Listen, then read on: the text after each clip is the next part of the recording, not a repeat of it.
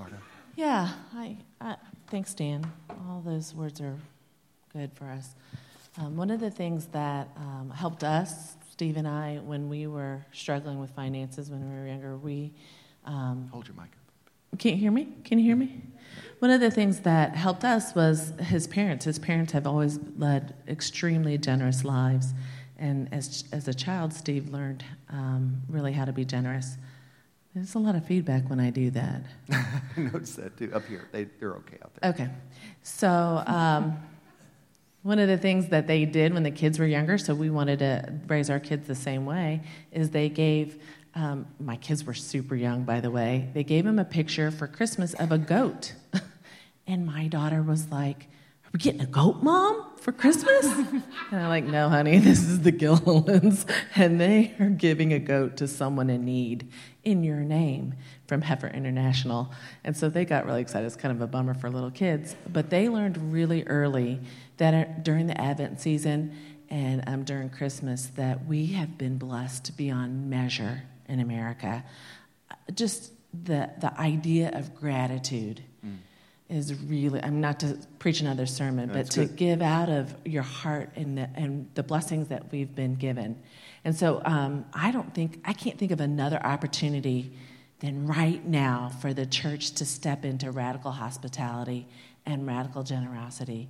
And so I know there's a lot of different political views, but what I think is that we all can agree on is that people are vulnerable around the world. And one of the things that is close to my heart is um, the refugee situation in Syria right now.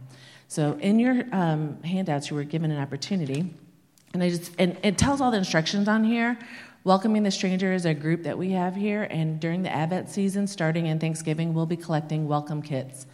Um, and I won't read through the things, but you guys could give one kit as a family and get your kids involved, or you can um, do it with a small group, or you can partner up with another family. I know there are two families going together, and these are what the kits look like.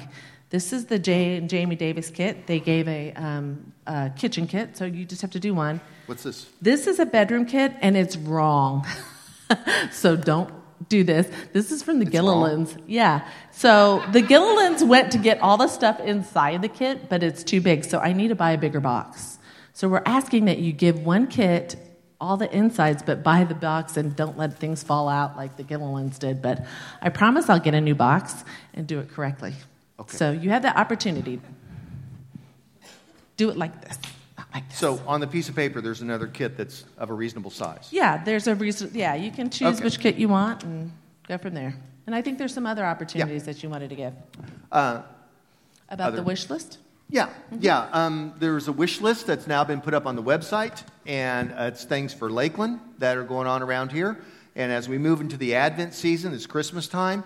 It is a time of giving, uh, just like the wise men came and gave gifts to the Lord. So we too imitate that and we give gifts to other. It's just especially a time for doing that sort of thing. So when you get on the website, you'll see all sorts of interesting things yeah. on there. And yeah? I think the other groups are going to start um, coming and, and making some requests. So if you guys want to, you know, reflect on it, put it before the Lord. Uh-huh. I know NAPRA has a request. I know Veronica's Voice are doing blessing bags. Yep.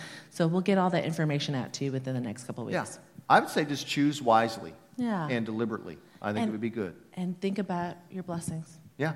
Amen. That would be good.